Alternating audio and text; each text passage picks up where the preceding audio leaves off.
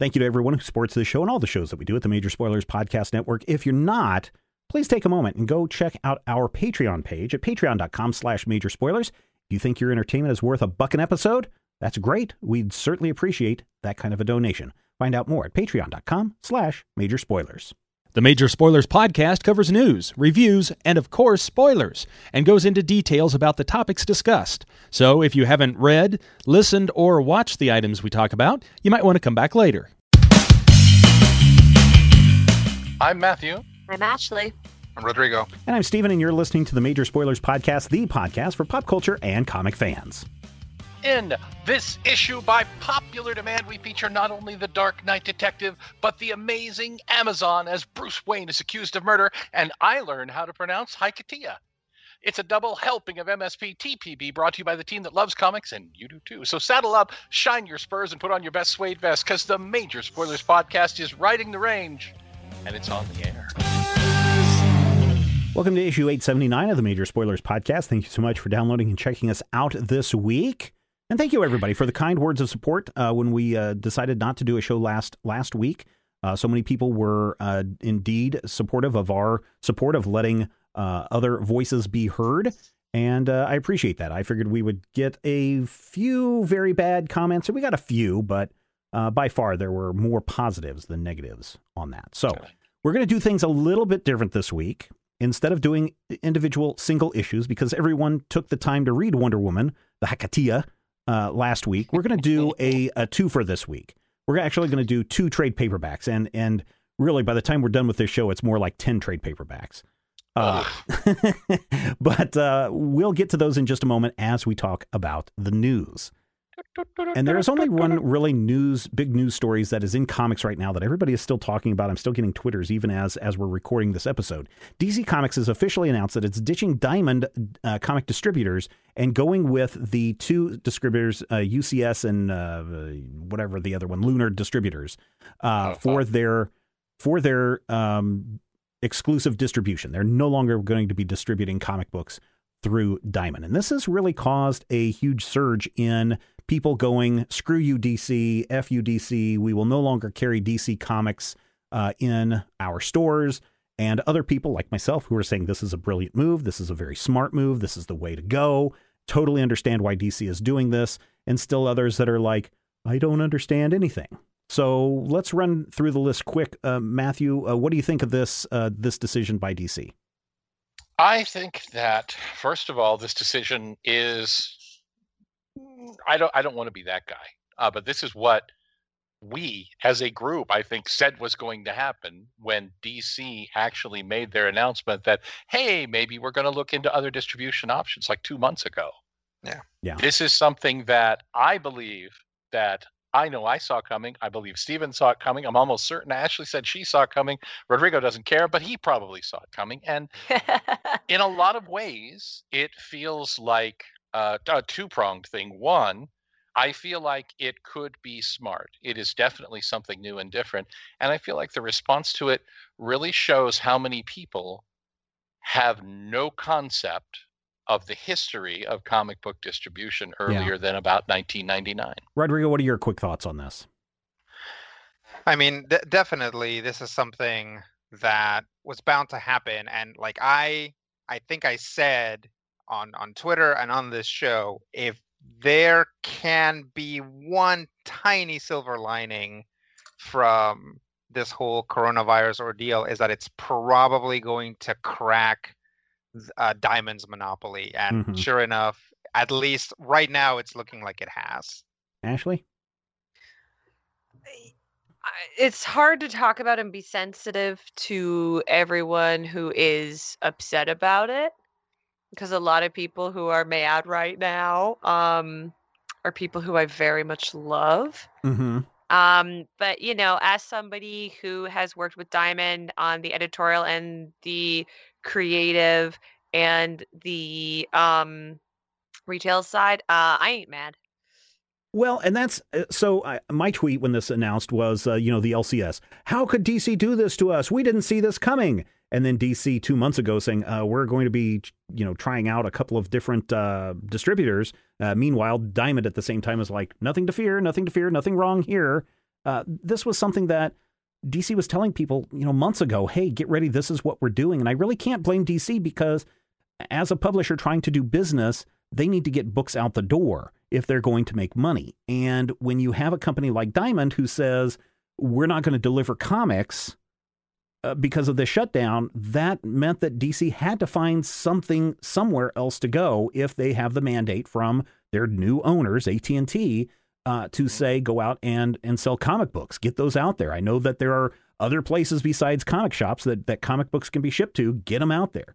Uh, so I don't blame uh, DC at all for for breaking with this, especially when uh, uh, Diamond has these exclusivity contracts saying you can only ship through us, and we're going to do these things. And I'm sure Diamond has written in all sorts of breach of contract things for the publishers but then what happens when technically Diamond is in breach of contract with the publishers? What happens See, then? So I think that that I, I think that that is. I mean, if if they wanted to go to court, technically it goes down to a breach of contract. Uh, and so I, I I think that DC is in, in the right here. If they want to go and find a different distribution partner, that's perfectly fine. Yeah, I, I can't remember who said it. My brain says it was either Patton Oswalt or Stephen King. Uh, basically said that when someone says to a subdivision of Warner Brothers, AT&T, whatever the, that mother company is, we're only going to pay you 25% of what we owe you for the foreseeable future, and that's just it. You cannot be surprised when that company starts looking at other options. Well, and that is that's well. It the... also go ahead, Ashley. Sorry, this also feels like you know for years and years and years everyone has been saying Diamond is bad, Diamond does a bad job, Diamond damages books, Diamond this, Diamond that. Mm-hmm. And it, it feels very much like we want something different. This solution came. I, I don't even. I don't even think it's a perfect solution. This is definitely a band aid that we have right now. It's not a cast, mm-hmm. but it happened. And then everyone who said we need something different said, no, not that. Well, right. and, yeah. We want something entirely different. Not like that. What were you going to say, Rodrigo?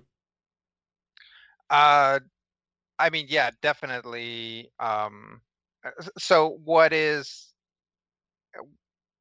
the, what really works about this is that it was DC Comics, right? If it if it had been, I don't know, Blue Water, then people would be like, yeah, whatever. Well, but so and the, this happened a year ago, right? Alterna Comics over a mm-hmm. year ago said we are no longer going to distribute through Diamond. We're going to find our own methods to distribute and get our comics out to shops and fans. Yeah. DC yeah, just happens to be a big one, and everybody yeah. is dumping all over DC.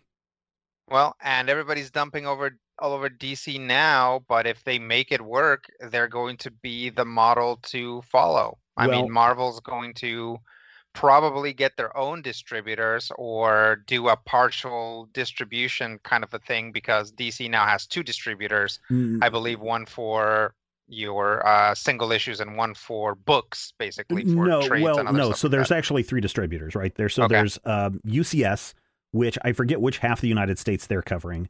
And then there is Lunar Distributors, which is covering the other half of the United States. Oh. Then they have Penguin Random House, which uh, I, I, believe all people have been dealing with in the past for trades uh, anyway. So yeah. there are those three distributors, the distribution uh, outlets. Uh, not saying yeah. that the uh, that um, UCS and Lunar won't distribute trades, but Penguin Random House is the one I think that distributes to like Barnes and Noble yeah. and and B Dalton and those kind of places.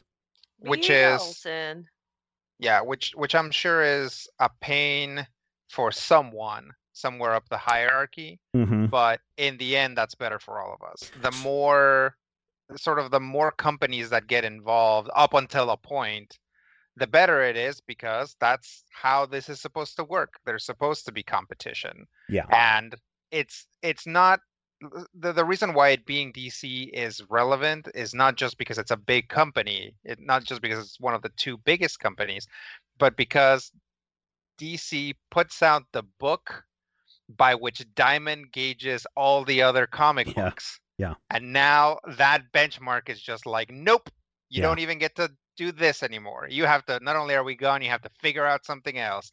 Yeah, thumb to the nose to you.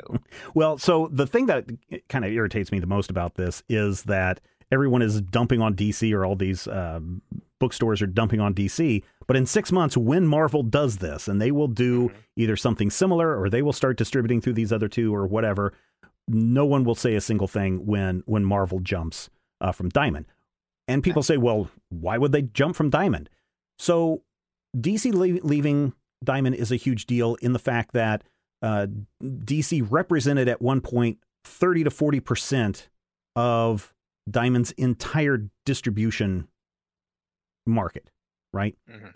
So that's somewhere in the neighborhood of $100 million that Diamond is not going to have in their pockets anymore.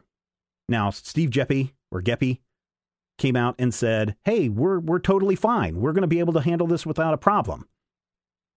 I don't think so because he also said, as Matthew mentioned a, a, a moment ago, he said every uh, two months ago that, oh, by the way, when we start redistributing, we're not going to start, we're not going to pay you publishers what we owe you. It's going to have to be spread out over six months to a year before we can pay you what we currently owe you. Not saying anything that's in the future, but what we currently owe you. Losing DC is a huge torpedo into the side of Diamond's ship. I would be very wary of Diamond at this point. Now, this is my personal experience. Now, Ashley and Matthew, having worked in comic sh- shops, etc., I would be very wary of anything coming out of Diamond as saying we are fine, just because agree. of that. Well, and honestly, um, and again, this is you know probably just this is my opinion. This is my experience, and is in no way actionable. So please don't sue. Uh, I I actually have that rule about a lot of the things that come from Diamond because anytime you have a monopoly, there is no other option. There are no alternatives, and so they don't necessarily have a great deal of impetus to follow through on things. I mean, we have seen previous things where people are like, well, we're really mad at Diamond and we, we need to do something about it. And Diamond's like, oh no, we'll be fine. We'll we, we'll we'll we'll straighten up. It'll be good. We'll, we'll make sure that the books are there, they're on time, everything you ordered is right, they're not damaged, there aren't any issues. And that has happened and it has happened for a while and then things tend to go back to what I remember as normal. And that normal is, well, who else are you going to get your books from? Shut up and deal. Well, it's funny that you say uh, monopoly, Matthew, because at the end of the day, as many people who are celebrating the news that DC has broken, or as many people who are boohooing the news that DC has broken from Diamond, you still have not broken a monopoly because you can only get your books through one of those two businesses that DC is currently doing business with, right? And if you're on Sure. the East Coast, you're only dealing with one. And if you're on the West Coast, you're only dealing with one. You can't go to a second or third distributor to get your DC books. So while this appears on the surface to be, ah, the monopoly has been broken, no, you now have two monopolies a monopoly that deals with just DC comics and a monopoly that deals with the rest of the comic book industry. Is is that how distribution usually works though? Like if if I if, if, if I you- call if I call up uh I don't know, Hellmann's or Mm-hmm. you know whatever and I want mayonnaise like do I do I get to choose from multiple distributors or do I go with the distributor that they go with or do I go with Well, like the one distributor that my company deals with? They probably have multiple distributors throughout the United States. Yeah, but uh, they're in different regional, regions, right? Regions, Right. yeah, yeah, yeah, yeah. Yeah. So they if you're dealing if you want the same product, you're dealing with that product's distributor almost certainly. Uh, it could it could be just depending on the food service company and, and that kind of stuff that you're dealing with, right? Okay. So in the long ago times uh, of Mhm. of comic book distribution, you had a variety of different distributors across the United States that were distributing comic books. If you were in Chicago, you could deal with your distributor that was there and order all your comic books. And if something was going on with that distributor, maybe you could call the Kansas City distributor and get some comics shipped up that way, or maybe the East Coast distributor. But over time, those distribution companies started to fold, and there were a lot of mismanagement. Uh, there was no regular schedule to get comics. I mean, for Matthew and I, you know, Comics Day used to be on a Tuesday, then it got moved to a Wednesday, then it got moved to a Thursday, uh, just because of the way the dis- what what was the comic company out of or the distributor out of Kansas City? It was Star City or something like that. Mm, ah, no, I can't remember. But, you know, one by one, those started to have problems. And that's where Diamond came in and bought them up and said, yes, we will Oh. handle those, those kinds of things. So I, I, mean, it's what, still so wild though that like shops will sell to other shops. yes, exactly. Because And- Diamond can't fulfill things or can't reship things or can't fix their own mistakes on time. And that brings me Mhm. to all the complaints that the LCSs are having. I will never order from my competitors. I will never order from Lunar or UCS, which are owned by Midtown and DCB Service. It's like, but you already do that, right? You call up other comic shops and say, hey, did you guys get this shipment? Can I buy from you? It- It's I will the say this. same I've, thing. I've speaking of um, a conversation that we had on the uh, on the pre-show. I have seen a. I follow a lot of different comic shops, uh, Uh-huh. especially the ones that are good to me. Yeah. And I've seen a lot of comic retailers just be like, "F you, Lunar. Mhm. F you, DC." Com-. And I'm like, Mhm. "Fam, you got to take that down." Yeah, Uh, because, because if you want to maintain a relationship with DC, and DC is still Batman is still the biggest thing in comics. That's forty percent of I the don't industry. know, well, and, man. and and that's that's the other thing is, uh, I first of all, my first comment that I made when this news came out is that I would be very wary of any LCS that says that they're not going to order DC books because it means that they have to do more work. And I Mhm. have seen that. It you know where people are like, "Oh, this means I have to use a whole different ordering system and now I have to do two times the ordering." It's like, "No, you're doing the same ordering. You're just using two different systems. You just don't want Right. to do the work. You're making excuses." Which Um, is fair. I get it because, like, I don't like that I have to buy No, things from but I mean, stores. I you are it. you are a business owner. You're going to have to do work. Uh, the other thing that I've seen is that um, uh, from LCSs is that um, th- the complaint is that the shipping is going to be much much higher, which I'm not sure. You know how much higher it is. Somebody tweeted me earlier and saying, "Hey, my local comic book shop uh, says that their shipping is going to go from seven percent up to forty percent, uh, and it's only because they have to order um, in Canada. And currently, both Lunar and DCB or um, Lunar and UCS don't have shipping outside the United States yet. And so DC may be having some other international distributors there. So that could put a put a dent into people's into people's ar- into people's um, retailers' Right. budgets. I can totally understand that if that is a true shipping. But in the United States, I can't imagine that it would be a huge difference in shipping because even if you're getting a third less from one company, it should even out overall uh, as far as how much you're paying for shipping. I don't know, but that seems rather uh, rather odd. Uh, the other one is, do you, and kind of piggybacking on what you said, Ashley, do you really want 30% of your business to go out the door? I mean, that's just only people who would buy DC Comics. And if, if you were to go into a comic shop, Ashley Ashley's Comics Emporium, Mhm. and Ashley said, um, "Nope, we don't have DC here, but we have all the Marvel and all the other stuff that that that you want." Um, I probably would say, "Yeah, where's a store that has both DC and Marvel comics that I can go and buy?" Because that's who I'm Well, going because to go there's to. some of them are most most shops are going to carry are going to keep carrying DC because ultimately that's the move. End of story. Right. And Batman, Batman, Batman. there's there's also an important thing to take into account is that the industry and its distribution as we see it has been in place in this form for the better part of a quarter years, century yeah. Mhm. for like 25 years and okay first of all uh, i never did this but uh, I, I knew people in college who would do this. What you would do is you knew payday was coming up on friday so on wednesday you could cash a check at the grocery store for cash that wouldn't clear until your paycheck came in. This is wrong and bad and illegal and never do it and i certainly never have and never would. But in some ways my experiences working in comic book shop or shops is something like that expectation. While you are in that cycle when you are you know you have set up your shop and you've got your comics and you're coming in and you're paying for last month's books because you're you're selling off these books some of them don't sell but you're also having to order your new books. And when those come around you're going to have to pay with them pay for them with the money that you already got.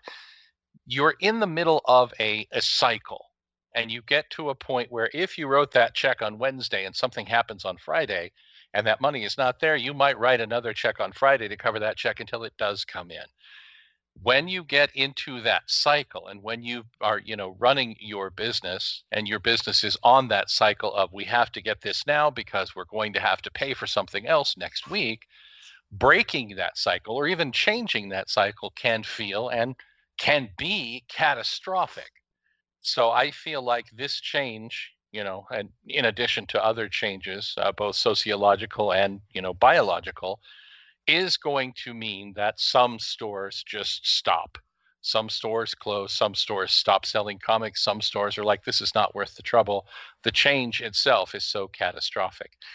And I feel for those people. And I, you know, I appreciate what they're going through and I feel horrible for them. You can't necessarily entirely blame them uh, as a retailer who's been a part of this system that works the way it does, like clockwork, whether good or bad, you know what to expect from Diamond after 25 years. So change is scary, change can be bad, but that doesn't necessarily mean that change is your enemy.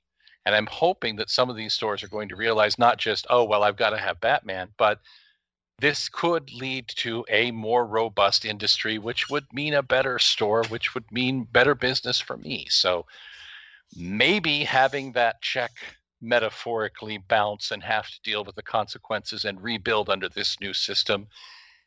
Yes, it's going to feel catastrophic, but maybe it's going to be healthier in the long run. This time next year, you will probably see Marvel with if multiple distributors. I would say by the end of the summer. That's what I was going to say. By the end of the year is my six months from now. But uh, you know, yeah. I really think six months from now, when when Marvel does it, no one's going to say anything. Uh, final thoughts, Ashley or, or Rodrigo? Uh, None. I was, I was just going to say that this is a long time coming, and change always comes with growing pains. And it will be interesting to revisit this conversation in a year and just see what the industry looks like. That's right. Uh, listeners, you can join this conversation about this topic over at the Major Spoilers Discord. Head over to the Major Spoilers Discord server. It's totally free. You can uh, you can uh, find a link in the show notes. But if you would like access to secret channels, like secret channels where Matthew and I stream uh, the Dueling Review podcast live Thursday nights at 8 o'clock p.m., well, then you need to become a patron over at patreon.com slash major spoilers. And oh man, this week we have, um, it's got to be 45 minutes of talk about roots and movies that Ashley is watching Woo! and uh, Matthew holding a recorder up to the TV and, mm-hmm. and so much more. It's a really good conversation. I really enjoyed this week's conversation, including Elongated Man and Bill and Ted. You can find that in the Major Spoilers pre-show that you can only get at patreon.com slash major spoilers. So we're doing something a little different this week. We are just going to review two trade paperbacks. Uh, one is from last week. One was the one that we had scheduled this week. Let's start with Wonder Woman: The Hecatea. Rodrigo, the, the, the Haikiba, I believe. The I don't know what it is. Hiketia. Hycatia. Uh, Hycatia. There you go. I have I have the, truly no idea. Hykeisha. It's all Greek to me. If I know wah, anything wah. about my Greek, if I know only one thing about Greek, and I think that's true, that last part is a teia. Mm-hmm. I don't know about the high or the kiba. But the Rodrigo, I'm going to let you lead on this one because uh, you were the one that was just like, "Oh man, I really enjoyed this book." Yeah, yeah, I'd actually read um, read this uh, this story before, uh, so I was I was I was kind of excited to revisit it because the first time I read it, I liked it, but you know that's not always the case when you get to something again, and you know sometimes it doesn't hold up. But I actually really enjoyed it the second time around. So um, this uh, story is a Wonder Woman story, but it's framed in terms of the Hecatea, which is a uh, essentially a ritual, a contract between uh, somebody who needs help and they in essence become a servant to their patron.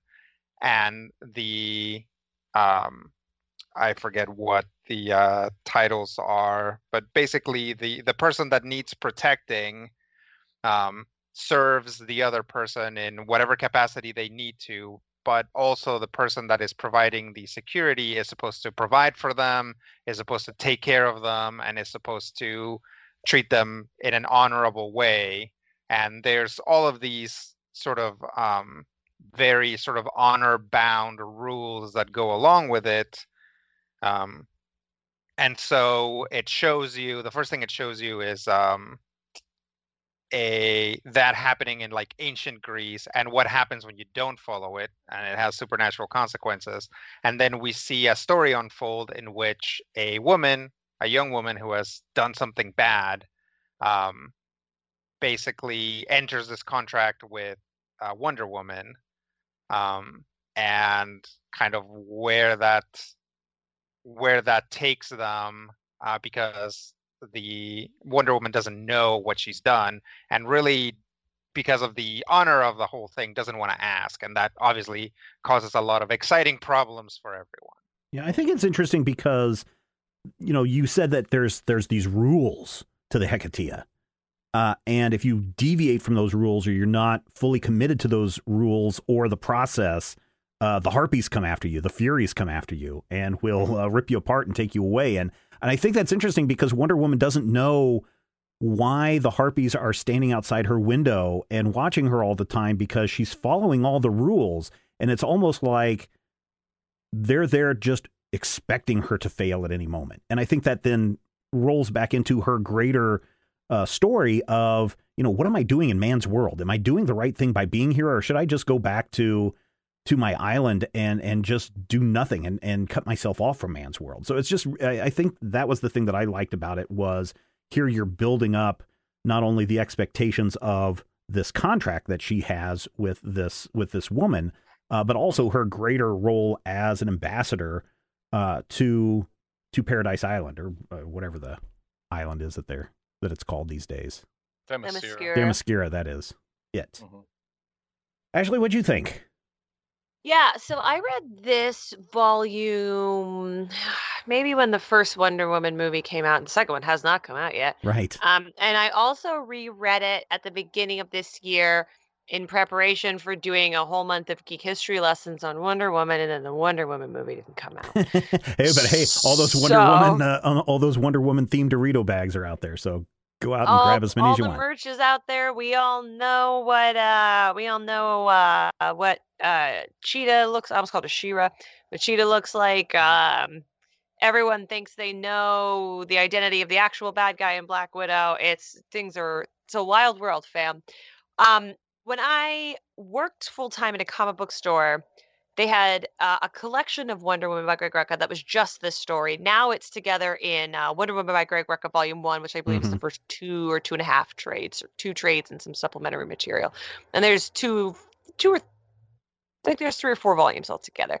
Um, the when this was just a single trade, it was the cover where Wonder Woman's boot is stepping on Batman's head, uh, mm-hmm. I believe by Alex Ross. This volume for that cover alone is the single easiest thing besides Fables to sell to a woman who don't think she likes to read comics. Mm-hmm. I will start with that for anyone who's looking for a gift. Um, Rucka's run is one of my favorite Wonder Woman runs. I even like it. Uh, I even liked when he came back and uh, relaunched it post New 52 in the DC Rebirth world. I really like grounding Wonder Woman in anything mythological or sociological uh, Greek ancient ancient Greek Greek of the time when she would have started and I think that's why this is so satisfying and it also forces Diana to face what is one of the most interesting things about her. And it's that kind of like Steve Rogers, she is a person out of time. She straddles the ancient traditions with the modern world. And um, the woman who she's entered into this agreement with, I think her name is Danielle. Mm-hmm. Dana. Danielle. Thank you, Danny. Um, forces her literally to face what a modern woman looks like playing by these rules and and i think this sets up really well all of the players and all of the things that you need to tell a successful Wonder Woman story that's not specifically a period piece. Um, and I I really love this story, and I went down the rabbit hole. I read like a bunch of uh, the, the issues after this as well because I oh, can yeah. I can tear into some Greg Rucka Wonder Woman. I, I think this is also interesting too because when Batman does show up, this becomes that's a cool conversation. Yeah, it is because here's somebody that's like, I'm honor bound. This is the way the rules are for my culture and my society. I know we're friends, but you need to back off. And I think that is really interesting how that plays out, Matthew, in this story. Yeah, I had never read this before we chose it here for two reasons. One, uh, Alex Ross cover. I was, you know, I, I you do your thing, you have your thing. cool. Yeah, Sometimes you don't I like hate it. It's cool. That's fine. Uh, but secondly, when it came out, the implication that I had was that this was another story that claimed to be about Wonder Woman, but was really about Batman. Mm. And it's not that. I like the way Batman is used here, as much as I, you know, feel like this could have been another character and had the same sort of effect. But I feel like the use of Batman is really strong here. And there's never a point where it feels like he's overpowering Wonder Woman, uh, metaphorically or physically. Uh, at one point, she punches him like literally through a wall. And I'm like, that is how a Wonder Woman Batman fight would go. Yes but I I really appreciate the fact that the focus is on Wonder Woman. Now, my thing with Greg Rucka's Wonder Woman is there are times when I feel like we lean way too hard into the Greek myth, and I get Mhm. it. I understand that that's a very modern, you know, that's part of Wonder Woman since 87. It's a very large part of the character.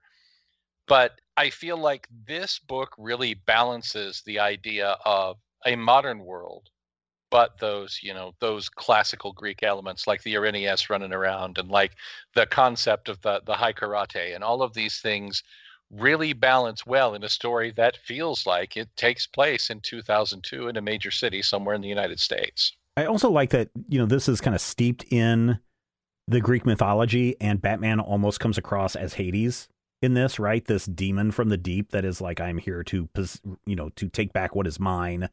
And, you know, our well, this would also hero. have had the the direct influence, you know, of Grant Morrison's uh, Yeah. JLA run and, and Justice League stories, wherein he is sort of making the allegories of the Oh, yeah. DC pantheon with the Greek pantheon. yeah, yeah, yeah. Yep, intentionally making him into Hades. And you so. had said this came right before uh, New 52. I, I- I don't remember, remember no, when no, or when no. this Countdown. was 2002. This is yeah, this Ah, is okay. before, and then Rucka picks up Wonder Woman again with Rebirth with Okay. the lies in year one. So if I'm not mistaken, wasn't 52 the the the series Mhm. um wasn't right around that time that they were kind of involved with one another or testing those waters with Batman and Wonder Woman certainly in the Justice League animated series they were doing that. Sure. There was a run of Justice League of America, and I want to say it was around 2003, 2004, um, where they were, gosh, I can't even remember who was writing it. Uh, it may have been Steve um, Babahamana, not Steve Siegel. Rogers. Maybe Steve Siegel. Steve Ditko. Right. It may have been Steve Siegel. Um, but they actually did toy with that a little bit, and it sort of came down to a this would be neat, but it's a really bad idea. Between right the two characters or between the creators? before. Uh, both actually. Okay. All right. But yeah, they really came down to the the play of oh well maybe this is not really a very good idea. Yeah. It was right about the time that they launched out Justice League Elite, which would have been 2004 2005. I want Okay. So then this kind of fits in too is that same thing as that we have a relationship and now we don't. And now it's super complicated and now it's super icky and you know, Batman to his credit tries to do everything he can to get Danielle out of there to justice even when he tries to pull the uh, the Hiketeia on on Wonder Woman and she's like, "No, uh, I don't have to do this because you're coming at me in a very in, uh, Yeah, it's not. it's you're not not, genuine. not coming. You're You not don't coming at it understand it. earnestly. yeah, Yep. yeah, yeah, and you only want to do it so that I can't fight you, and you two, and you can still do whatever you want to her, and so she can't can't accept that. So- How like a man, am I right, ladies? I mean, it is so like, like it's. I, I really like the way that Batman is written in this. I, I, I do enjoy Batman as an antagonist. Um, I, I very frequently do not like Batman when he's a protagonist because he has a lot of qualities that are not endearing as he's often written. But Oh, those qualities. Wait till we get to the second trait Yeah, today. yeah. yep. uh, those those qualities are really good in an antagonist, and Batman as really an anti-hero is a great antagonist for Wonder Woman, who comes at it from is like it doesn't matter what the law is. What matters is protecting women. What matters is honor. What matters is justice rather than the law. And Batman coming at it really from kind of like a very Rorschach standpoint of like, well, here's the law as written this one broke the law. It doesn't matter who she killed. She killed someone. The law says that's bad. I got to get her to jail, right? And it Mhm. sets up a great conflict between two characters that, you know, when, uh, you know, bizarro firestorm attacks, team up to fight that character, right? And, and would have no problems doing that. Um, so it I, I really I really enjoy that. And again, you you look at everything that Batman does. Batman tries to verbally intimidate her. Batman tries to threaten her. Batman tries to get uh, Danny to act by threatening her, and he succeeds at that. Um, basically, he like screws up the their her protection by causing her to run away. Um, Batman tries to use the Hiketeia against Wonder Woman. You know, he's like basically just poking at it from every angle, like you would expect a guy who is, you know, a super kung fu martial artist, billionaire playboy, investigator, ninja to be able to massage all of these situations to his advantage. And he never kind of manages to get that upper hand, um, which is also good. And it's also nice to see that, you know, he kind of makes a few pokes at it and does get under Wonder Woman's skin. But in the end, um, it it turns out to really not be about either of them, and it's kind of about this this young woman. hmm who ultimately breaks the contract by n a running away, but also uh, essentially jumping to her death, killing herself, and releasing Wonder Woman from from the contract. Yeah. Uh, At the end of this, I really was like, I want to know what happens to the relationship between these two next. I want to know if Wonder Woman is like, what you have done is unforgivable, or you know, if Batman is like, uh, no hard feelings, right? I didn't really mean for it to go this far and you really don't get that at the end of this book. You don't know what their where their relationship is, except that they've both done some things, or Batman has done some things that has really stressed their relationship. I I kind of enjoy that we don't see that because to me this volume really stands alone in a very actually sort of mythological way in the way that you say like one day Thor was walking down the street and he saw a thing that he wanted and he went after it but lo his enemy the snake was there. And you know it's like so this has a very fe- uh, that that same sort of feeling like one time a woman came to Wonder Woman for protection Mhm. and it turns out that Batman was chasing after her. And so they had this skirmish, and at the end, it sort of resets to their status quo because she's dead, and maybe there's some hard feelings there, but what happens immediately afterwards doesn't matter. What what matters is just sort of these two larger than life um, characters uh, fighting, sometimes verbally, sometimes physically, over sort of the soul of this person. Mhm. Well, in a sense, though, they they both lose. Yeah, And that's- uh, again, and I- and I wanna- I wanna see that. They both lose. Yeah, yeah, yeah. But I also feel like if you were to try and follow up on this immediately, I'm not entirely sure that it could be done right, could be done well. I feel like there are times when that oh Henry ending with that ambiguity of what could happen next is better than seeing a story where Batman and Wonder Woman, you know, literally argue and fight about this. Well, good because feel I don't like- think they ever address it again. Yeah, that's what I was going to ask. Since you had read those other volumes, I, I was curious actually if they did I'm, or not. I'm, I mean, the events get referred to, Hmm, okay. um, particularly because a little bit later in the run, uh, Cassie Sandsmark shows up, and obviously not a complete corollary between the characters, but Wonder Woman has sort of a duty of care over her as well.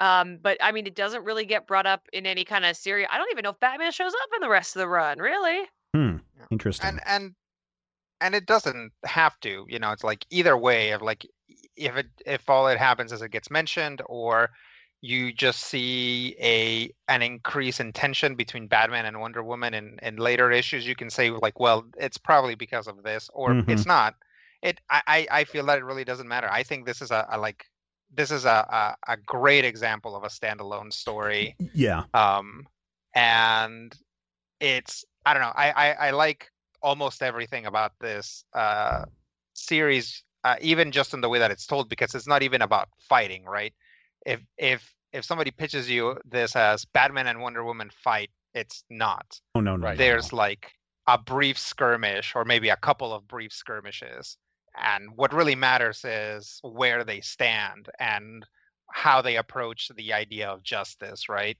Um, and it's the same thing with you know the the Furies or whatever. They're just like hanging out there being jerks, and Wonder Woman is like, well, why doesn't Wonder Woman just punch them? It's like she goes out there and she's like, oh no, I can't just punch these guys. Like they're they're actually pretty strong. Yeah. Like I'm I'm gonna have to wait and see what they do, and that's good. I, think everything is just kind of set up in a very good way. You know, they basically just you can see, mm, you know, the writer carefully set up the powder keg, and you're like, wow, that powder keg is gonna really gonna go off at the Yeah. end, huh? Yeah. Like, yep, it sure is. Anyway, let's keep walking towards the powder keg. Yeah.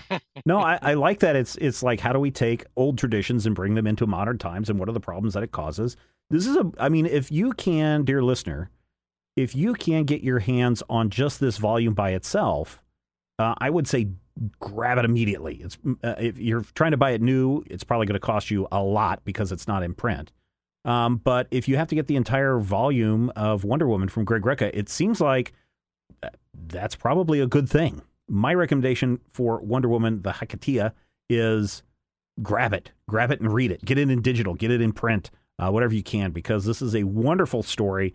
It's going to bring about a lot of good conversation, both internally for your, yourself, or if you're sitting around with friends like we are here, uh, it can bring up some good conversations uh, there as well. So this is a must buy uh, for me. Uh, Ashley, what are your thoughts on this one? Yeah, definitely. Uh, this this era of Greg Rucka's Wonder Woman uh, is, I mean, if it's not my favorite Wonder Woman run, it's like top two or three. I think it's really wonderful. If you just know Wonder Woman from the cartoons or the movies, you you're in pretty good shape. You don't need to know a lot about what was the status quo of the DCU at this time. Batman's in it, which for a lot of people is a plus. If you continue reading past this, there's a little quality dip, but it gets back to it. Cassie shows up, she rocks. Uh, so yeah, I definitely say I mean, if you're going to pick up Wonder Woman by Greg Rucka Volume 1, which is the easiest way to get this collection uh, out outside of a digital purchase right now, it is a little pricier, but I definitely think it's worth the price of admission. Matthew. I think that there's a tendency amongst comic fans to play the who'd fight and who'd win game. And it's always really gratifying when a story finds a way to do that that feels A, natural and organic as part of the story, but more importantly, feels like it makes sense. The question, the, the true answer to the question is what would happen if Wonder Woman fought Batman is why ever would they? And this book answers that question in a way that makes perfect sense, that doesn't make you necessarily root for one above the other. They both have valid points. But most importantly, and I think probably uh, to my great delight, it really does outline the fact that Wonder Woman will snap Batman in half, Oh, yeah. but but she ain't gonna because she doesn't want to, and he won't make her. And that's wonderful. That's really the takeaway for me about this is if you've ever wanted to see a story that takes that concept that we've seen so many times of a hero on one side, a hero on the other, and doesn't make it feel like a who'd win, who's to fight, but in fact makes it part of a really good story that has some emotional grounding, this is definitely a book for you. Rodrigo, I'm giving you the final word on this volume. Thanks. Uh, we didn't spend a lot of time talking about uh, the art, Art which is is, really great. also very good. Mm-hmm. Very Uh, good. J.G. Jones, I believe. Mm-hmm. Yes. Um, so uh, it is worth getting just for the art. But on top of it, this is probably one of the best uh, DC comic stories I've ever read. Like it's just small and succinct, and you don't need to know anything about where the universe is floating at this point. It really is just like you already know Batman, you already know Wonder Woman. Now here's the story in which they're both uh, together, and it's uh, it, it's just pretty solid all around. I I, def- I would definitely say yeah, if you can find it, pick it up. All right, there you go. We're now going to jump into our second trade that we're going to talk about this week Batman Bruce Wayne Murderer. Man, I remember when this book, uh, this uh, series came out, uh, because it's this is a time in Batman when when we talk about a family of books. Uh, this is one of those times where all the titles are trying to be interconnected with one another, or were interconnected with one another. Superman had a time when this was was going on, and so you saw a lot of these stories cross over uh, from one story to another. We had this with Contagion. We had this with uh, um, uh, No, No Man's Man's Land. Land. We had this with uh, the Earthquake uh, one. Um, Cataclysm. No Man's Land. Cataclysm. Uh, no Man's Land was after, but yeah, uh, all part of the same thing. Uh, this one is what happens when Bruce Wayne uh, comes home and finds a former love interest, Vesper Fairchild, uh, murdered in his hallway, and the cops show up almost immediately after, and uh, he's clutching the dead woman's body. Uh, Bruce Wayne gets hauled off uh, to jail and is suspected of murder. And so we get this uh, book covering through uh, Batman, Batgirl, Batman Gotham Knights, Batman uh, The 10 Cent Adventure, which is what everything kicked off with, Birds of Prey, Detective Comics, Nightwing, Robin. And I could have swore that this also had maybe Gotham Knights was GCPD, but you get a lot of the uh, the Crispus Allen and, and Detective Montoya bits in here as well. Um, was did it also go through Black Canary or was that a different thing? That's Birds of that's Prey. Birds of Prey. oh, Birds of Prey. at that Okay, time. yeah, yeah, yeah. Okay, yeah. gotcha, gotcha. So it has been a long time since I've read this. I think I read it when it first came out, and that was it. And it kind of broke me a little bit just because it was like, oh my gosh, this is what happens when you have a mega crossover event. I got to tell you, this volume that we're reading right here, 700 pages of comics, ladies and gentlemen. Whew. It was a, it was a tough read to get through all of this, but essentially, uh, Bruce Wayne, murderer, suspect. All the people are all the characters, all your favorite characters. You name them, they're here. Even spoiler, even uh, even Batgirl, uh, even Yeah. Ted Kord. Questions about Ted Kord in a little bit. Right. Uh, are all trying to figure out did Batman really do this? How could how could Bruce do this? And then Bruce escaping and saying, "There is no Bruce. Bruce is dead. I am only Batman." Is this where that came up, Matthew? As I am uh, Batman, uh, Bruce Wayne is just the mask. I've always been Batman, or did that pop up before? Oh, that's been around for years. This is the point where it became uh, the point of the text. It became Okay, the the textual point of the Bat titles for a couple of years. yeah, It it was, became the purpose. hey, yeah. Batman is the only real version of Bruce Wayne. So neener neener. yeah. Um, there's a lot of stuff going on in here. Uh, may. I? Yes, you may.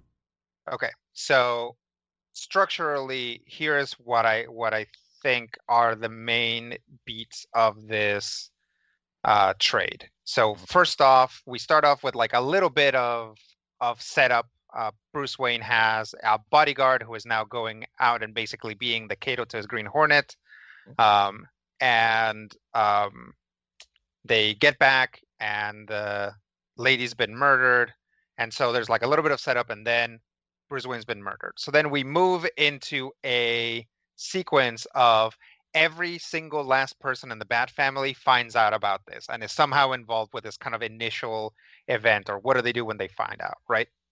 Then we kind of slide into a sequence of now Batman's in jail. What happens when Batman's in jail, which also kind of involves everyone in the Bat family sort of dealing with the fact that Bruce Wayne or and or Batman are in jail. And then Batman breaks out of jail at which point it kind of puts us into a sequence of the Bat family briefly deals with the fact that Batman has broken out of jail and that he has no intention of clearing his name and how do we deal with that and then moves for quite a while basically the last chunk of this is this is the new status quo. Like batman like the whole point of everything you read is so that we do this like batman has no secret identity. He's batman 100% of the time. Um, he doesn't have the wayne manor anymore although that doesn't the fact that he doesn't have access to the bat cave regularly doesn't really seem to impact things uh, but that's more editorializing than uh, setting it up. But yeah, basically the end of this, and we don't really get to a, a real turning point, uh, if I recall, uh, from there. It's just like this ends with a fight with a supervillain um, that doesn't really resolve anything else, which I'm guessing will be resolved in the next block of things. yes, like Bruce, Bruce, Wayne, Fugitive. fugitive is the next right. block so of things. I, I, I, hopefully that does, does that make sense? Is, uh, like no, no, guys say it those to- are the, the yeah, major those beats? those are your major beats. I, I, it really ends with them realizing, oh wait, somebody has set up Batman or Right, set up Bruce right. Wayne. That now we have that to solve is- the mystery. That is important is that everyone else that's not Batman is trying to vindicate Batman. That is actually an important part. Oh, or Ted Kord. Ted Kord's not trying to bi- vindicate Batman. He's just fighting a tiny robot. So, mm-hmm. so this mm-hmm. is the thing. This is the thing that I like about this era of Batman is that you had so much. You had the Birds of Prey.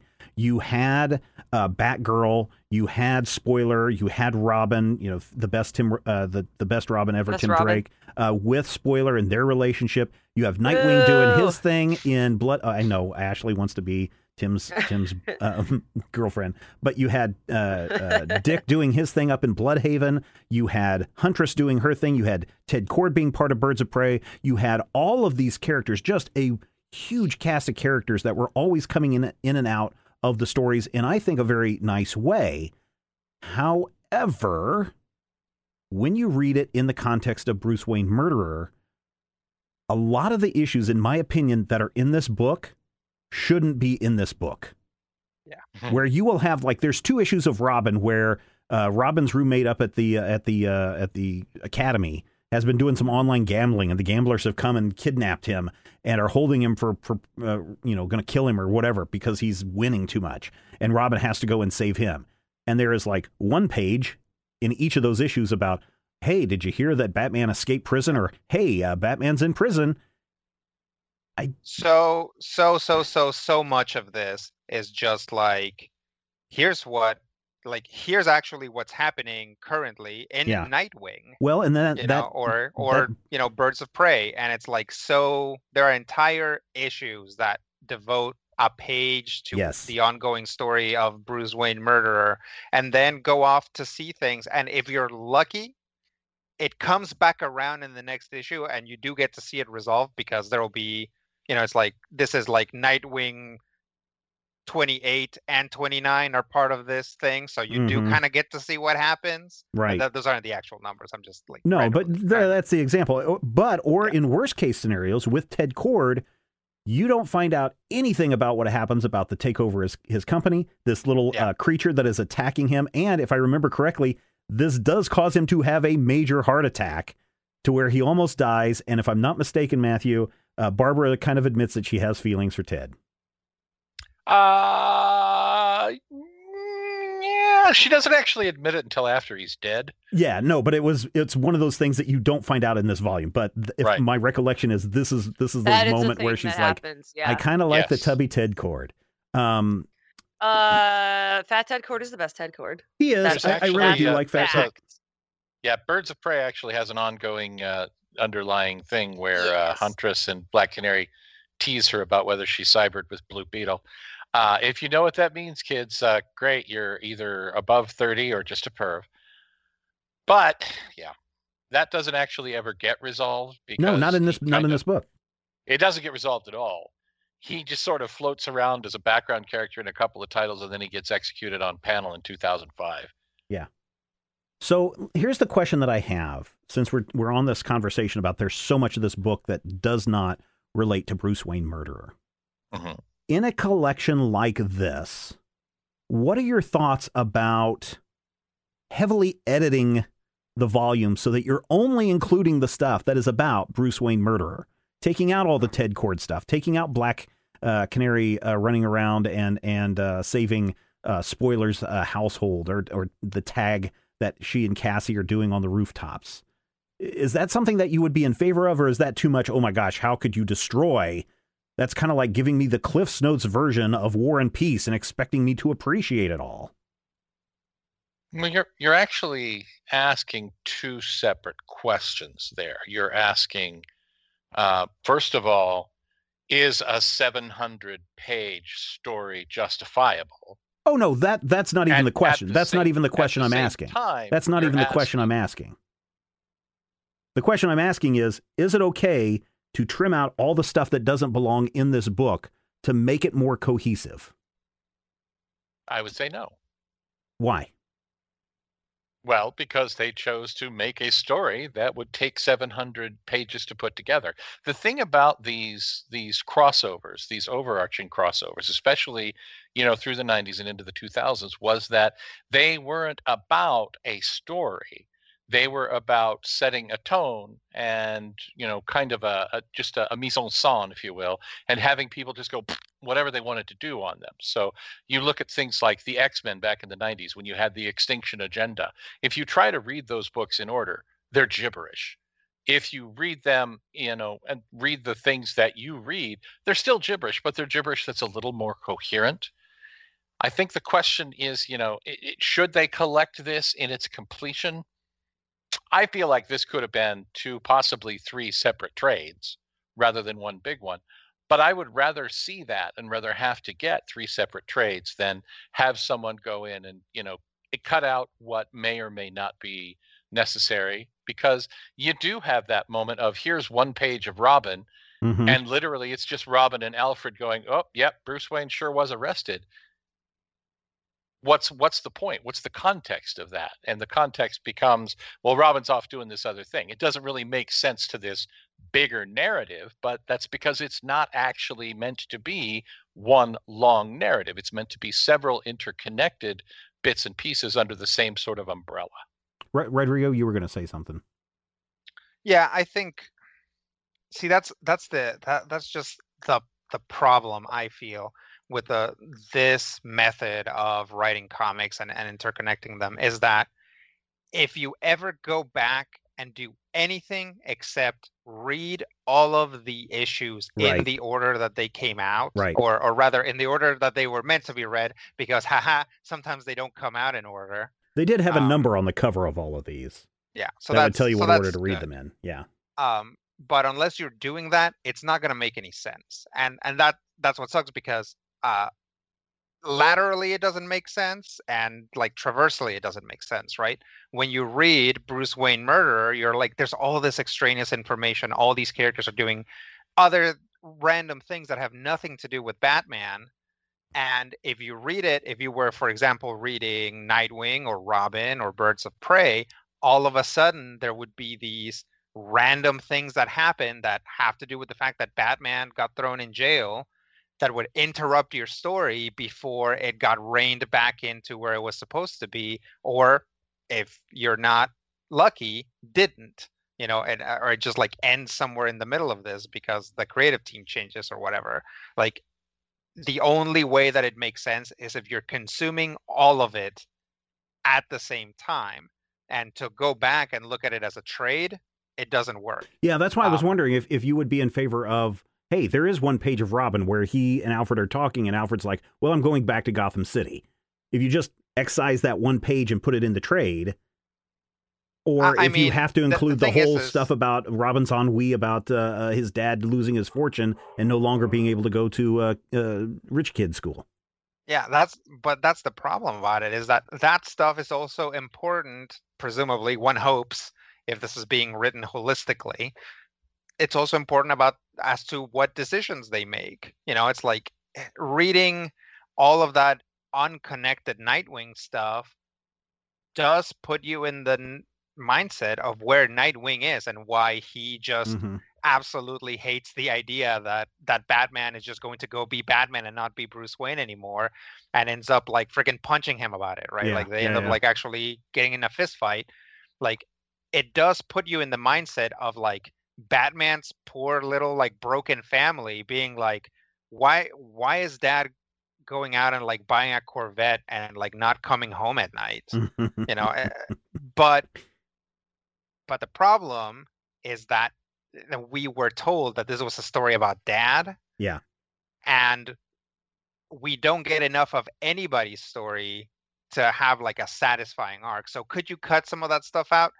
You could, but then even that's going to feel arbitrary or like it comes out of nowhere because you don't get the part where like some giant guy is beating up Robin and he's like, "Oh, I'm so sad that Batman's like, uh, uh, oh, my face." you know? Yeah, Ashley, same for you. I know the, the main point of the question is not, you know, would this read better or not, but it goes into do you destroy, you know, the the narrative in in a Robin comic just so you can get that one page. It's essentially, you know, cutting up a book and, yeah, and piecing it um, together. I I don't I don't think that's I wouldn't do that if I were the one working in collected Mhm. editions and I were tasked with doing this. Um, I do agree that if all of these things tied to the time and all of these things were supposed to be part of it, then they should be included in the collection. We've all read a ton of collections, and that's the problem with tie-in issues. And as someone who read Blackest Night, very Oh compressed. yeah, yeah, yeah. Um, you know, the trick to a good tie-in is it has to have literally anything to say about the main thrust of the narrative, and a lot of these issues didn't. I have a huge bias toward this book. I love this book. I read this uh, whole storyline at the height of my Batman fandom. oh nice. This is Super Dick Batman, which is my favorite Batman, and ultimately the least interesting thing about Batman to me is Batman. I love Robin and Nightwing and Red Hood Yep. and and Cassandra Cain and, and Oracle way more than Batman. I don't really care. If Batman punches Nightwing in the face, I'm like, sure, I guess so. But um, I talked when we were talking about Wonder Woman, how there were these this previous version of this collection. So the version that we're reading of Bruce Wayne Murderer is the uh, most contemporary collection. hmm There was a previous collection that collected, and I have the list here. The main arc of this story Batgirl 24, Batman 599, Batman Gotham Knights. Gotham Knights, by the way, very underrated series. Mhm. 25, 26, Birds of Prey, 3940, Detective Comics 766, 776, Nightwing 65 and 66, and Robin 98 and 99. I collected just those. hmm Um, and the story was much easier to digest. It was a single volume um because it led into Bruce Wayne Fugitive, which is sort of the uh, the second, I guess, half of this event. Yeah. Um was much more the meat that they were driving toward. And here we have like so much nonsense. So to me, and again, I I I reread this was like, this is great. I love this. You're never gonna convince me this isn't good. Um but to me, you either keep it or you throw it out entirely. I wouldn't personally. I would not cut the one page out of those Robin comics. I would not cut the two pages out of those Nightwing comics that happen to tie in. But here, ultimately, they're looking for a 700 page collection because they're looking to this Do this 700 collection was pages. for a price point. Yeah. That's what this is. Like Yeah, we were looking to sell this as a prestige, oversized collection. I I have no idea how much this sells for forty nine ninety nine or thirty nine, whatever. Um, versus uh, uh, uh, an eleven ninety nine, nineteen ninety nine, a twenty nine ninety nine, uh, a single volume trade paperback. And you know the bummer about that is if you're going to if if any of this interests you, um, and I really think it should because I like this. Uh, it, it leaves you as the reader to kind of have to do a little bit more work because editorial did it. Now, whether I don't I don't know who worked in collected editions to put this together. I don't know if they're the head of the department. I don't know if they were in the meeting where they were told how many pages, but like when you look at this versus the story, the actual meat of the story, and then of course we can we have the the luxury of being able to compare this because book is from 2002 to previous collections you can tell that this was to hit a price point Mhm. and i don't know if it worked out this time but i mean i didn't have a bad time reading it no, I mean I didn't either. I mean I was when I first opened it up, I and I, I was going, oh, it's got this issue and this issue and this issue, and I had to go back to the cover and say, no, this says Bru- Bruce Wayne murderer. This isn't the whole because I kept thinking, Yeah. I kept thinking in my mind the whole story was shorter than than it than it turns out to be, uh, right? Because I was like, oh, surely they've got fugitive in this volume as well. And it's like, Mhm. nope, nope, not at all. This is the entire thing. you would think with 700 pages it would it could be all of murderer and fugitive Yeah, yeah, yeah, yeah. I mean, that's and that's what I kept thinking because I was getting ready to send out an email and go, "Oh no, guys, we only need to read up to this point because then we get Uh-huh. into then we get into fugitive." And I had to double check a couple times myself and go, "Nope, this is this one volume is it. This is it." And uh, I I agree with you, Ashley. I did have a good time reading this because, like I said, this was the time when my interest in in in what was going on in the Bat family was at an all time high because it was the Bat family. It was Nightwing and Robin and Black Canary and Huntress and Oracle and Spoiler and Batgirl and uh, uh, Alfred and you know even um, um, what's her name, the Doctor and you know, leslie Leslie, Leslie all Tompkins. all the kids at at Robin's school, all this stuff really made this part, this corner of the DC universe feel real, right? Feel alive because their lives were interconnected and we saw these things playing out and they would spill out into the greater area of DC Comics as well and what was going on in the DC universe. And if I'm not mistaken, we start to see No, I think I am mistaken. For some reason, I wanted to say there's some Brother Omac stuff that starts to pop up in here, but I don't think No. that that's right. no, Um, the Brother Eye stuff is much later. oh yeah, like the three Brother. years later. Yeah, yeah, yeah. But this was I Orpheus thought there was some. pops up for five seconds. Oh man, yeah. Uh, Yeah, but there are, th- yeah, but that's the pro- that's the one thing when you're reading this in a collection, there are moments where it's like, why, why is you know it? j- There's just parts that just don't feel connected to this overall story. But I I do enjoy this. I did enjoy this story very much. Matthew, I'm taking you didn't enjoy this story. You did enjoy this story. No, I hate it. This Why is, this why do you hate it? This is terrible. Um, and you know, part of that is just a personal preference on my part. I have always hated the argument that Batman is a real person and Bruce Wayne is just a meaningless face. You know, I get it, I understand it, but I, I, I feel like it feels reductive to me, and I feel like the huge buildup to it. The most successful part of it for me is that beginning, that first couple of issues. I really enjoy Batman: The Ten Cent Adventure. I really like seeing that stuff, and I kind of enjoy the stuff with Sasha Bordeaux, and I kind of enjoy bits and pieces of that sort of sisterhood rivalry between uh, Cass Cain and uh, Stephanie Brown. A lot of this is stuff that I feel like I could enjoy. I read Birds of Prey when this book came out, so I've read those issues before. I like those issues. This collection is overwhelming. It is a shotgun of Batman to the face, and it is literally an amplification of everything that makes me mad about Batman comics. Because not only do we have to get the scene where people say, Batman, why are you doing this? And he's like, I'm not telling you, F off.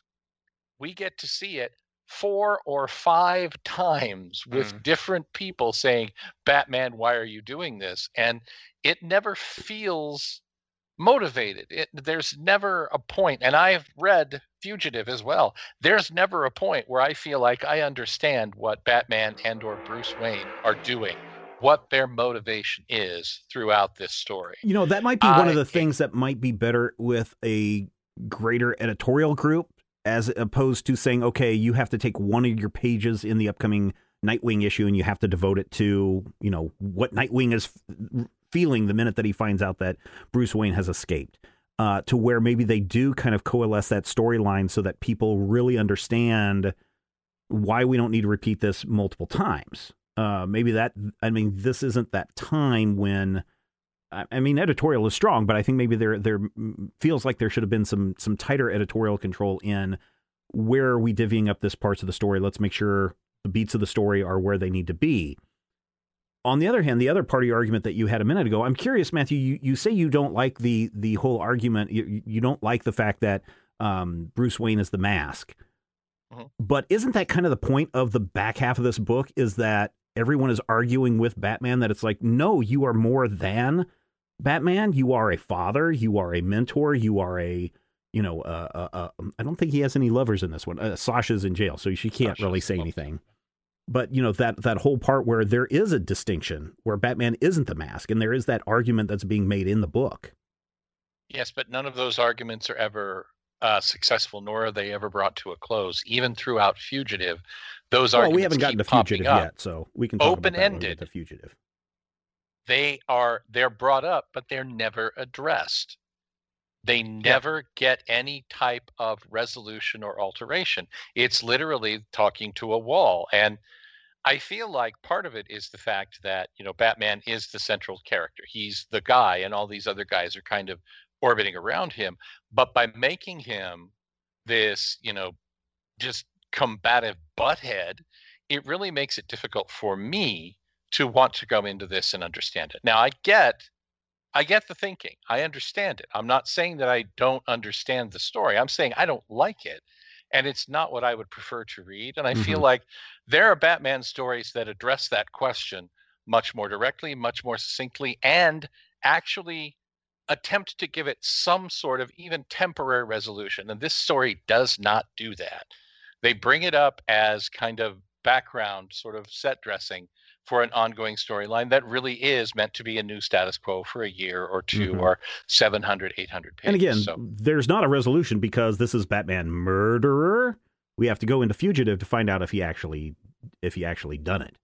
Uh, Rodrigo, did you like this like this book? Uh, not really. I I basically the the issue is I I didn't read it originally, so I had no context about what was happening, and like I know all of these characters individually, but I didn't know where they were at, and um again, you know, you you look at the at the jacket and it's it says Bruce Wayne murderer, and we actually got very little of that because we spend so much time with so many characters. Um, as far as you know, the question of is Batman the Mask or is Batman the Batman? Um, you know, to me, uh, like Matthew said, I think there are books that handle that a lot better. I think there are uh, compelling arguments on both sides. I think you can possibly write a story in which Batman is Batman and Bruce Wayne is just the face that he puts on that Matthew might actually enjoy. I think you can do that. I think depending on the themes and the writing you could do that, but this story makes no argument about it. It doesn't tell you why Batman feels that way, and it doesn't spend any time defending that position. It just says, like, it really is just issue after issue after issue of wanting to set up the status quo of writers like sitting back there like throwing like you know paper balls into a trash can and being like you know what i hate? I hate how batman is like always having to do this. It's like yeah what if he like didn't? What if we like Hmm. blow up the mansion? It's like well we blew up the mansion in the last issue or in the last uh, arc and in the arc before that and in the arc before that. So we have to do something else. It's like, oh, what if he was framed for murder and he was a fugitive? It's like, yeah, then he couldn't do X and Y. He couldn't do X and Y. And that's the reason why this story even happened, right? All of these characters get shifted into all of these positions so that we can have that story. And the worst part about it is that a lot of these new positions are tense, they're compelling his children are like, Dad, why are you doing this? And it doesn't really offer any nugget of any resolution to that. And I don't know, I haven't read Well, Bruce yeah, and Wayne that's fugitive, question mark. Fugitive. Uh, yeah, Uh, and that's the, and that's the thing too, and that's kind of where you know uh, there's a part, and I think it's in the last quarter of the book where Alfred fra- finds the uh, manuscript that Bruce was writing, the journal that he was writing, and he was like, "Oh, I'm reading this. It was in the uh, shredder," and he's starting to read through it. We kind of learn a little bit, but we don't get to that. And again, because these are ongoing comics, and this is an ongoing storyline that I want to say took three years to complete or something, Matthew. Mm, better part of two at least. I know Yeah. that it started in 2002, and the end of Fugitive was at least the beginning of 2004. So Yeah, so it was it was a quite a long time to have this play out. And so yeah, I agree with you that there are things that end at this book where you're like, "Oh, well that is a not a good resolution." That's because there's a part 2 and maybe even a part 3 that we have to get through in this uh to find out those things. Uh I enjoy Yeah, but sorry, go ahead. Yeah, but what? Go ahead. Oh, I, I was gonna say 700 pages in, you have to get me to Act Two at least, and this is a giant Act One. Yeah, well, up until uh, that's why when I was reading this, I was like, this has got to be including Fugitive because Batman murderer question mark goes literally up until the part where he decides to escape from jail, and the minute he becomes uh, he gets out of jail, fugitive, that's when he should be becomes a one. fugitive, and that should be in that next volume.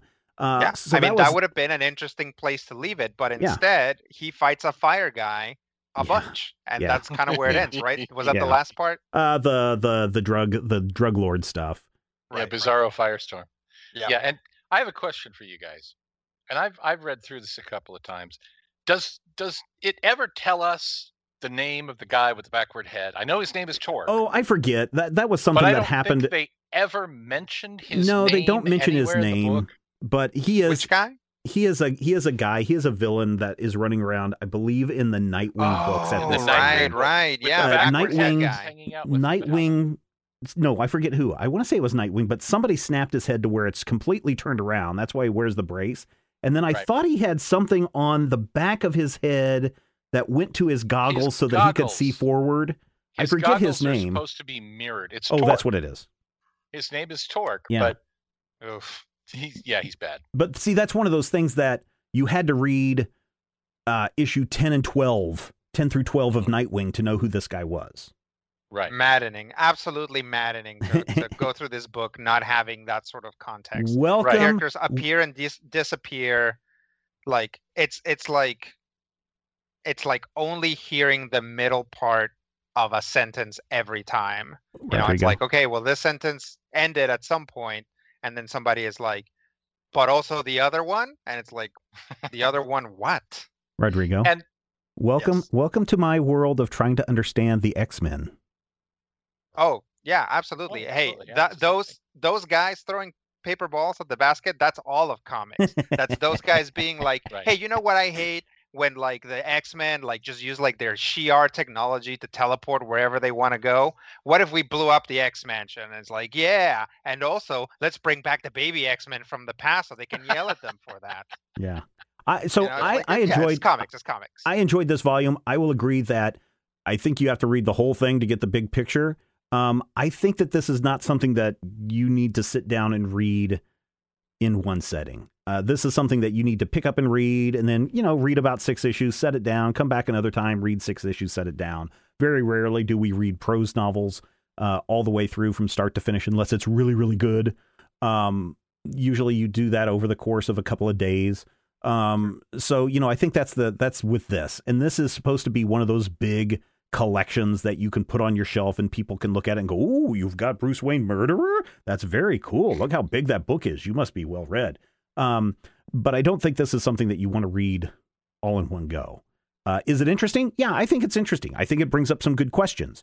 Uh, I think that uh, there's some really good art in here. I think there's some really good writers in here telling some really good stories. And I think we see a bunch of characters trying to do their best to figure out, as Rodrigo said, what is dad doing?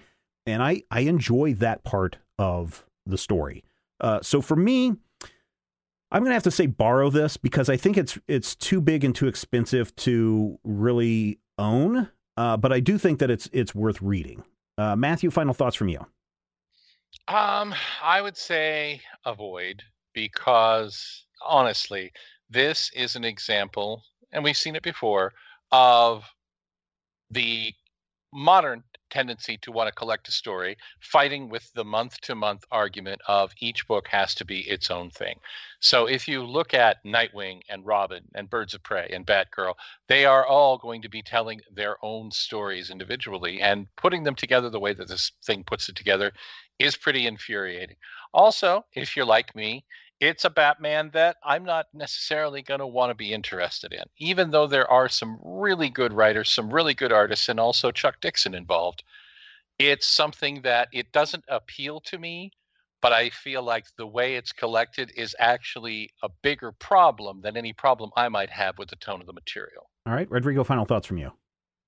um, think about anything that you like about Batman and the Bat family and the greater DC universe. Chances are it's in this book. Like if you like Dad Batman, it's in this book. If you like Batman and Superman having moral arguments, it's in this book. If you like Ted Kord being uh, ambushed by a tiny robot, it's in this book. The problem is there's a frustratingly small amount of a thousand things in this book, and that's why it's a pass for me. Like Okay. anytime I was like, oh yeah, I'm into this, it would go away for pages and pages and pages at a time. And maybe it would come back and then it would be almost worse when it did. So it's really a pass for me. Yep. Ashley, final thoughts from you. Uh, so if you're an insane person like me, uh, around the age of 12 or so, this is a great thing to read because it'll give you everything you want. Everything that Rodrigo just posited as a negative is great when you live in that brain space and you have nothing better to do because you're like 12 or so, but to sit down and read 700 pages of Batman. Um, I think this story is collected in a much more comprehensible way. I'd actually recommend if any part of this sounded interesting to you, just maybe starting with the Batman and the Gotham Knights and the Detective Comics issues and going from there if you have any desire to read more of it. I do think Bruce Wayne Murderer and I do think Bruce Wayne Fugitive is a neat story, but it is super dick Batman. So like Yeah, if yeah, you yeah. are if you are not ready or not interested, uh it's a pass. But like this was uh something that just hit me at the right time and you're just never going to convince me that I'm not going to read it again. Yeah, yeah. Oh man, if you want to see Crispus Allen before he turned into the Spectre, what? If you want to see Renee Montoya before she turned into the Question, what? It's all in this volume, correct? Uh, but that is where we're going to wrap it up uh, this week. Thank you so much for listening. Thank you for being part of the Major Spoilers experience. We love your feedback, so use the comment section at Major Spoilers to share your thoughts and reactions to this and every episode. Or even better, send us an email to podcast at majorspoilers.com. And don't forget, you can support this show and everything we do by becoming a patron at patreon.com slash major spoilers. Oh, next week, talking about a book that has a million characters and very little in between My Hero Academia, Volume 5. It's right here on the Major Spoilers podcast. Why? Because we know that you love comics and we do too, and we will talk with you soon. Stop talking about comic books or I'll kill you. I don't care if the Hulk could defeat the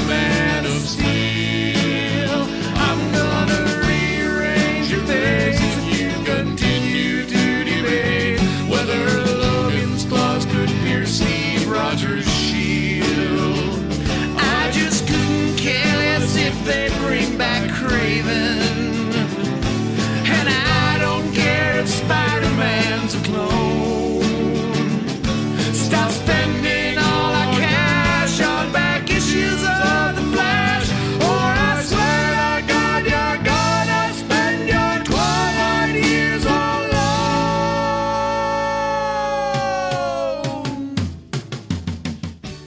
Podcast is copyright 2020 by Major Spoilers Entertainment, LLC.